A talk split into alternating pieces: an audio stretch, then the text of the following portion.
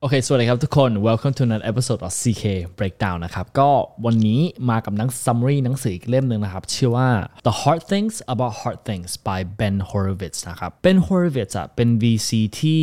น่าจะโด่งดังที่สุดในโลกปัจจุบันนะครับ ในหนังสือเล่มนี้ครับ เขาพูดหลาย ๆ อย่างกับคำว่า struggle เพราะเขาเองเนาะเขาเคยเป็น CEO ของบริษัทมาก่อน แล้วเกือบเช้งมาหลายรอบ แล้วเขาก็พลิกบริษัท จนขายจนได้นะครับ เขาก็เลยพูดถึงเรื่อง struggle เยอะมากๆ เพราะเขาเข้าใจเขาเคยเป็น CEO เขาเลยตัดสินใจว่าเขียนหนังสือเล่มนี้เพื่อบอกกับผู้ประกอบการหลายๆคนว่าจริง ๆ ถ้าอยู่อยากเป็น CEO อะสิ่งที่อยู่ต้องเจอคืออะไรบ้าง ซึ่ง struggle เขาบอกว่า struggle คืออะไรครับ struggle ที่หนักที่สุดอะคือว่าตอนที่คุณสร้างธุรกิจเสร็จแล้วอะแล้วคุณต้องมาถามตัวเองอีกรอบนึงว่ากูสร้างมันทำไมวะหรือว่าตอนที่คนอื่นถามอยู่ว่าถ้าลำบากขนาดเนี้ยทำไมยูไม่ควิดวะและยูไม่มีคำตอบ หรือว่าตอนที่พนักงานบอกว่ายูโกหกและยูจริงๆยูก็แอบคิดว่าเขาก็อาจจะถูกก็ได้ไออาจจะโกหกจริงก็ได้หรือว่าไออาจจะเพ้อฝันจริงๆก็ได้ ซึ่ง moment พวกนี้ครับจะเป็น moment ของ CEO และจะเป็นโม moment ที่สำหรับเขานะครับเป็นเป็นช่วงเวลาที่ยากที่สุดสำหรับการเป็น CEO ของบริษัท เขาบอกว่าหนึ่งอย่างครับหนึ่ง skill ที่ stand out มากสำหรับ CEO นะครับ คือความสามารถในการโฟกัส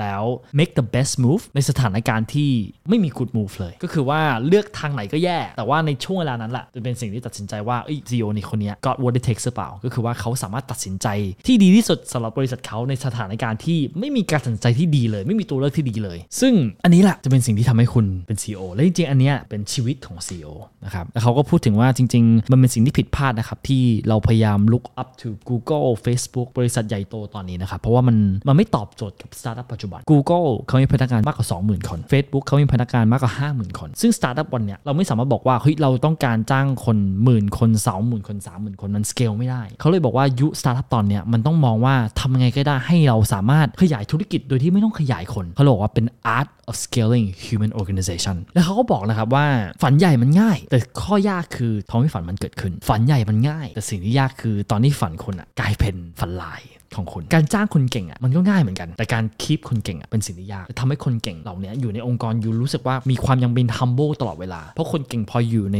บริษัทเราอะเขาจะคิดว่าเขาเก่ง แล้วเขาก็ไม่จำเป็นต้องรับฟังใครก็ได้แล้วเขารู้สึกว่าเขาทำอะไรก็ได้ ซึ่งความเป็น humble เนี่ยเป็นสิ่งที่หายากมากใน among คนเก่ง ในปี 1990 ครับ คือ Horowitz อะเขาเขาก็มาหางานเนาะแล้วเขาในปีเขาก็เจอสิ่งที่เรียกว่า Mosaic นะครับ Mosaic ซึ่งเป็น browse อินเทอร์เน็ต browser แรก ๆ เลยที่ empower ให้ผู้บริโภคสามารถ access to อินเทอร์เน็ตได้ แล้วเขาบอกว่าอันนี้แหละอนาคต แล้วก็ Mosaic founder นะครับ in คนที่ invent Mosaic คนนี้ก็ start company ชื่อว่า Netscape และหวังว่าหลายๆคนน่าจะเคยได้ยินมาก่อนนะครับ ก่อน Internet Explorer ก่อน Google Chrome Netscape นี่เป็นจุดเริ่มต้นเลย แล้วเขาก็บอกว่าเนี่ย I ต้องทำงานให้กับคนคนนี้ ซึ่งคนฟัง Mosaic อะก็ชื่อว่า Marc Andreessen นะครับ และ IPO ของ Netscape ครับเป็น success ที่ดีมากๆนะครับก็ success มากๆแล้ว แต่ว่าสุดท้ายเขาก็ lose market share ให้กับ Microsoft นะครับ Andreessen กับ Horowitz ก็เลยตัดสินใจว่าจะออกจาก Netscape แล้วมาเริ่มธุรกิจอีกอันหนึ่งชื่อว่า Lao Cloud ซึ่งคือ clouding company นะครับจุดประสงค์ของ clouding company ตอนนั้นคือเพื่อที่จะ provide server space ให้กับ startup ต่างๆ หรือว่าบริษัทใหญ่ต่างๆนะครับเช่น Nike จริงคล้ายๆกับ cloud service ที่เรามีอยู่ทุกวันนี้นะครับ แต่ว่าในช่วงเวลานั้นนะครับก็มี .com bubble .com bubble อยู่ที่มันปี 2000 เนาะซึ่งโอ้โหเขาเกือบเจ๊งครับ เกือบเจ๊งจริงๆรวมทุนไม่ได้ หา investor ใหม่ไม่ได้ แล้วลูกค้าก็หายไปแทบหมดเลย ตอนนั้นคือเขาใกล้เจ๊งได้จริง ๆ เขาบอกว่าทางเดียวที่เขาสามารถรอดได้คือ IPO ให้ได้ ซึ่ง IPO ตอนนั้นอะมันเป็นสิ่งที่น่ากลัวมากเนาะเพราะว่าตอนนั้นคือบริษทล้มเหลวในในในตลาดหุ้นและแต่ว่าเขาพยายาม IPO ตอนนั้น ซึ่งแต่ว่าสุดท้ายเขาทำได้นะ แต่เขาเขาทำได้ เพราะจริงๆ IPO ที่สำเร็จอะมันมันมันมันใช้มันใช้หลายปัจจัยเนาะ ปัจจัยแรกคือ you ต้อง convince investor institutional investor ให้ได้ แล้ว you ต้อง convince ว่า you เป็นองค์กรที่แข็งแรง มี cash flow ที่แข็งแรง และสามารถขึ้นตลาดทรัพย์และสามารถตอบคำถามของ public investor ได้ ซึ่งเขาสุดท้ายเขาก็ public ได้นะครับ แต่ว่าการขึ้น public เหล่านี้มันเป็นแค่จุดเริ่มต้นของฝันร้ายของเขา เพราะตอนที่ขึ้นเขาขึ้น public อะมันก็ไม่ได้พ้น .com bubble หรอก .com bubble มันก็ยังไปอยู่ เขาก็เลยต้องไล่ออกพนักงานจำนวนเยอะมากๆนะครับ เพื่อที่จะ make sure ว่าบริษัทไม่เจ๊ง แต่ว่าตอนนั้นอะ เพราะว่า .com bubble ยังเกิดขึ้นอยู่เนาะ รายได้ก็ยังลดลงทุกปี และฝันร้ายของเขาก็เป็นจริงครับ คือทุก earning report ก็มีนักลงทุนด่าเขาว่าเขาจนตลาดหุ้นอะมันลงจาก 6 ดอลเหลือ 2 ดอล market share ก็เสียให้กับคู่แข่งไปเรื่อยๆ เขาเลยเบนก็เลยตัดสินใจว่าจริง ๆ ตอนนั้นอะถึง IPO แล้วอะก็เกือบเจ๊งอยู่ดี เขาก็เลยรู้สึกว่าตอนนั้นอะสิ่งเดียวที่เขาสามารถทำให้มันรอดได้คือออกจาก server business มากลายเป็น software business เขาก็เลย develop ซอฟต์แวร์ของ Loudcloud นะครับ แล้วทำให้ซอฟต์แวร์อันเนี้ยมันเป็นสิ่งที่ขายได้ โดยที่ไม่ขายเซิร์ฟเวอร์แล้ว แต่ขายซอฟต์แวร์แทน ชิฟนี้ครับ จาก Data Storage กลายเป็น Software Selling Company ทำให้หลายนักลงทุนรวมถึงพนักงานนะครับ โมโห แล้วเขาก็ไม่เชื่อการตัดสินใจของเป็นตรงนี้ หุ้นนะครับมูลค่าหุ้นตกจาก 2 ดอลนะครับ6ดอลเป็น 2 ดอล2ดอลกลายเป็น 35 เซนเป็นเปลี่ยนชื่อบริษัทครับ ชื่อว่า Opsware แล้วช่วงเวลานี้ครับเขาเขาก็บันทึกนะครับว่าเป็นช่วงเวลาที่เขาตกต่ำที่สุดเขา depressed มากๆเพราะว่าไม่มีใครเชื่อเขาเลย แต่ว่าเขารู้ว่ามันเป็นมันเป็นสิ่งเดียวนะครับที่ทำให้บริษัทสามารถรอดได้ในช่วงเวลานั้น แล้วหลังจาก .com bubble นะครับหลายๆอย่างมันก็กลับคืนมา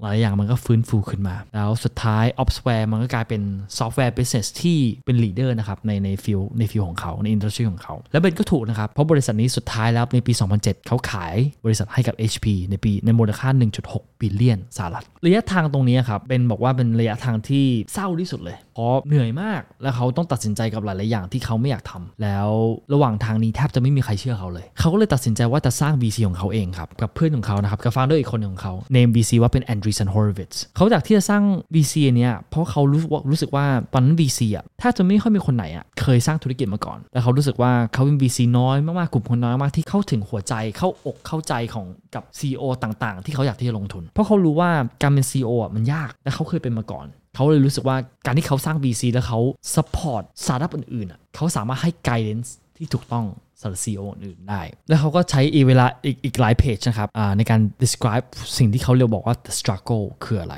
ก็ยิงสิ่งที่ผมเอ่ยถึงเมื่อกี้เนี่ยครับ ไม่ว่าจะเป็นพนักงานไม่เชื่อมั่น เริ่มออก หรือว่าคุณเริ่มไม่เชื่อมั่นในสิ่งที่ตัวเองพูด market ปรับเปลี่ยน แล้วก็ข่าวสารอื่น analyst ต่างๆ พยายามเขียนสิ่งข้อไม่ดีของบริษัทคุณกับคุณนะครับทุก CEO ต้องมาเจออะไรอย่างนี้ แล้วเขาบอกว่าเขามีข้อแนะนำนะครับสำหรับคนที่กำลังเจอ struggle พวกนี้อยู่นะครับหนึ่งคือพยายามอย่าคิดว่าคุณเป็นคนเดียวที่ต้องแบกกับทุกอย่างนะครับ คุณพยายามใช่คุณคือ CEO แต่ว่าอย่าไปพยายามแบก struggle ทุกอย่างให้กับคนเดียวนะครับ พยายามแชร์ struggle ของคุณให้กับทีมคนอื่นได้รู้ ไม่ไม่ใช่แค่กระจายเรื่องของ struggle นะครับ แต่ว่า communication communication เป็นสิ่งสำคัญ ถ้าบริษัทของคุณมีปัญหา คุณควรที่จะ communicate กับทีมงานของคุณว่าบริษัทของคุณกำลังที่มีปัญหากำลังที่มี crisis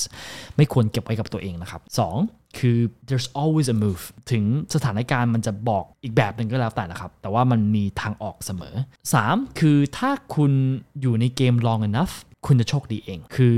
โชคอะ่ะมันมันมันไม่รู้จะมาเมื่อไหร่เนาะและการแข่งขันอะ่ะเป็นเรื่องที่มันมามันมันมีอยู่แล้ว การแข่งขันมันเป็นสิ่งที่เราหลบเลี่ยงไม่ได้นะครับแล้วก็หนังสือเล่มนี้นะครับเขาก็บอก recommend ถึงว่าหนึ่งในข้อที่ยากที่สุดของการเป็น CEO ครับคือพยายามดึงดูดคนเก่ง แล้วพยายามให้คนเก่งอยู่กับเรา แล้วเขาก็เอ่ยถึงว่าจริง ๆ คนเก่งอะ่ะถ้าเขาลาออกอะมันมีแค่2เหตุผลหนึ่งคือเขาเกลียดแมเนเจอร์ของตัวเอง แล้วเขารู้สึกว่ามันไม่มี guidance ไม่มี career development หรือว่าเขาไม่รับ feedback เขาไม่ได้เติบโตมากขึ้น 2 คือเขารู้สึกว่าเขาไม่เรียนรู้อะไรแล้วเขาจะรักแมเนเจอร์แต่ถ้าเขาไม่รู้สึกว่าเขาเรียนรู้อะไรแล้ว ก็เขาก็ออกเหมือนกัน ก็ 2 ปัจจัยนะครับ ในการพนักงานออกเป็นเพราะว่า 2 สิ่งนี้ ซึ่งจริง ๆ great training program เป็นสิ่งที่สำคัญสำหรับทุกองค์กร เขาบอกว่าหลายๆองค์กรชอบคิดว่า training program เป็นสิ่งที่แพง แล้วลงทุนแล้วมันไม่คุ้มค่า แต่ว่ามีคำพูดอันนึงนะครับ ที่มันค่อนข้างเจ๋งมากๆ คือคำคือ conversation ระหว่าง CEO กับ CFO CFO บอกกับ CEO ว่า เฮ้ย เนี่ย training program มันแพงมากเลยนะ ถ้าอยู่มี training program ให้กับพนักงานอะแล้วถ้าพนักงานเรียนรู้เสร็จแล้วพนักงานออกอะมันมันแย่มากเลยนะยูโอเคเหรอ และ CEO ก็เลยถามกลับกับ CFO บอกว่า แล้วถ้าเราไม่เทรนพนักงานเราแล้วเขาไม่ออกแล้วเขาอยู่ล่ะ อันไหนแพงกว่ากัน ผมว่าอันนี้เป็นปัจจัยสำคัญครับ คือเราเราชอบเราเราชอบมองกับราคาที่เราต้องจ่ายล่วงหน้าเนาะแต่ว่าจริง ๆ สิ่งที่เราได้รับถ้าเราไม่เทรนทีมงานของเราอะสิ่งเหล่านี้อาจจะเป็นข้อผิดพลาดที่แพงกว่า training course ก็ได้นะครับก็เลยเขาก็เลยเป็นจริงๆเขาแนะนำให้บริษัททุกอันนะครับมี training โปรแกรมโปรแการมี training โปรแกรมอะหนึ่งคือเขาได้สื่อสารกับ manager มากขึ้น manager เองก็สามารถเทรนในการ manager ที่มีที่ดีขึ้นมากขึ้นนะครับแล้วก็สำหรับเรื่องของการก็ก็ซอฟปัญหาเรื่องของการเรียนรู้ แล้วพนักงานแต่ละคนก็จะไม่รู้สึกว่าเอ้ยเขาอยู่ในองค์กรแล้วเขาไม่เรียนรู้อะไรเลยนะครับก็เขาเลยแนะนำให้หลายๆสตาร์ทอัพที่เขาลงทุนนะครับให้ have training program for people แล้วเขาก็บอกถึงมาว่าคนที่จ้างกับคนที่ไล่ออกต้องเป็นคนเดียวกัน ถ้าอยู่คือ CEO ยูเป็นคนจ้างคนนี้ และตอนที่ อนที่อยู่ไล่ออกคนคนนี้ยูไม่ควรบอกว่าเฮ้ย HR ทางนั้นยูเป็นคนไล่ออก จริง CEO อะควรเป็นไล่ออกคนถ้าคนนี้เป็นคนที่เขาจ้างเนาะเขาควรที่จะเป็นคนที่เขาไล่ออก เพราะว่าอันเนี้ยเป็น reputation ของเขาเอ่อชื่อเสียงของเขาอะมันมันมันไม่ได้อยู่ที่ว่ายูจ้างใครนะยูหรือว่ายูจ้างยังไง แต่ว่ามันอยู่ที่ว่ายูไล่ออกคนไล่ออกยังไง เพราะการไล่ออกคนอะมันไม่ใช่ว่าเรียกเขาเข้ามาในห้องแล้วมาด่าเขา แต่คือการมันคือการให้ feedback แล้วคือการให้ว่าทำไมมันถึงมาถึงตัดสินใจเหล่านี้นะครับแล้วก็เขาเลยแนะนำให้ หลายหลายคน take accountability มากขึ้นกับการตัดสินใจของตัวเองนะครับสามสิ่งอย่างนะครับ ก่อนที่ VC ลงทุนกับบริษัทหนึ่งเขาสามสิ่งอย่างที่เขาดูกับ CEO คือว่า 1 คือ you ต้องสามารถเล่า story ที่ดึงดูดคน พยายามคิดถึง Steve Jobs นะ you ต้องเล่า story และทำให้คนอะอยากที่ทำงานให้กับ you อยากที่ลงทุนกับ you อันนี้ก็เป็นทีแรก2 you ต้องมีความสามารถในการทำสิ่งนี้ให้มันความเป็นจริงได้ ก็คือว่า you ถ้าได้ได้แต่พูดอย่างเดียวอะไม่ดีพอ you ต้องพูดด้วย และ you ต้องมี road map ที่แบบ A B C D E ในการทำด้วย 3. ในการกระทำของ you อะ you ต้องทำด้วยเจตนาที่ถูกต้อง ไม่เจตนาเพื่อตัวเอง ถ้า you สร้างธุรกิจเพราะ you บอกว่า you อยากทำ A B C D E อะเพราะว่าสุดท้ายแล้ว you อยากรวยเขาไม่อยากได้เขาไม่อยากลงทุนกับ CEO แบบนี้เพราะเขารู้สึกว่าสุดท้ายธุรกิจอะมันต้องเสิร์ฟประชาชน มันต้องมีความหมายที่มีธุรกิจนี้ แล้วข้อสุดท้ายนะครับเขา recommend ว่าจริงๆมันมี CEO 2 แบบ 1 แบบคือ peace peace time CEO 2 คือ war time CEO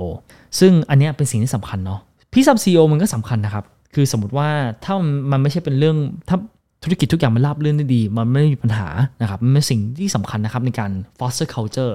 ดึงดูดคนเก่งทำให้คนอยู่ข้างในอะรู้สึกว่าเขาอยากทำงานกับเรานะครับ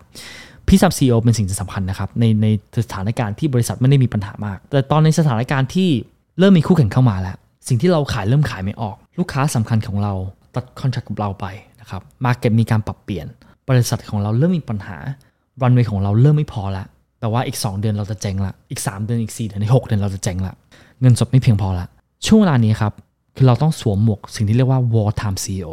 เราอาจจะต้องทำในสิ่งที่หลาย ๆ คนไม่เห็นด้วย เราอาจจะต้อง make ตัดสินใจที่หลาย ๆ คนจะไม่ชอบ แต่ว่ามันเป็นการตัดสินใจที่ถูกต้อง เพราะว่าการที่ทำให้คนไม่ชอบอะมันดีกว่าถ้าอยู่เอาบริษัทไม่รอด เพราะถ้าบริษัทไม่รอดอะทุกคนในบริษัทอะ ก็จะไม่รอดไปด้วยสำหรับวันนี้ขอบคุณมากครับ ก็ขอบคุณมากหวังว่า summary ของ the hard things about hard things ครับ มันสามารถช่วยหลาย ๆ คนในการเป็นเจอร์นี่การผู้ประกอบการมากขึ้น แล้วสำหรับผู้ประกอบการหลาย ๆ คนที่เป็น CEO นะครับ แล้วเริ่มต้นธุรกิจของตัวเอง ถ้ารู้สึกว่าโหมันยากเหลือเกิน มัน struggle มาก ๆ แล้วแบบหลงทางนะครับ แนะนำหนังสือเล่มนี้มาก ๆ นะครับ ก็สำหรับวันนี้ขอบคุณมากครับ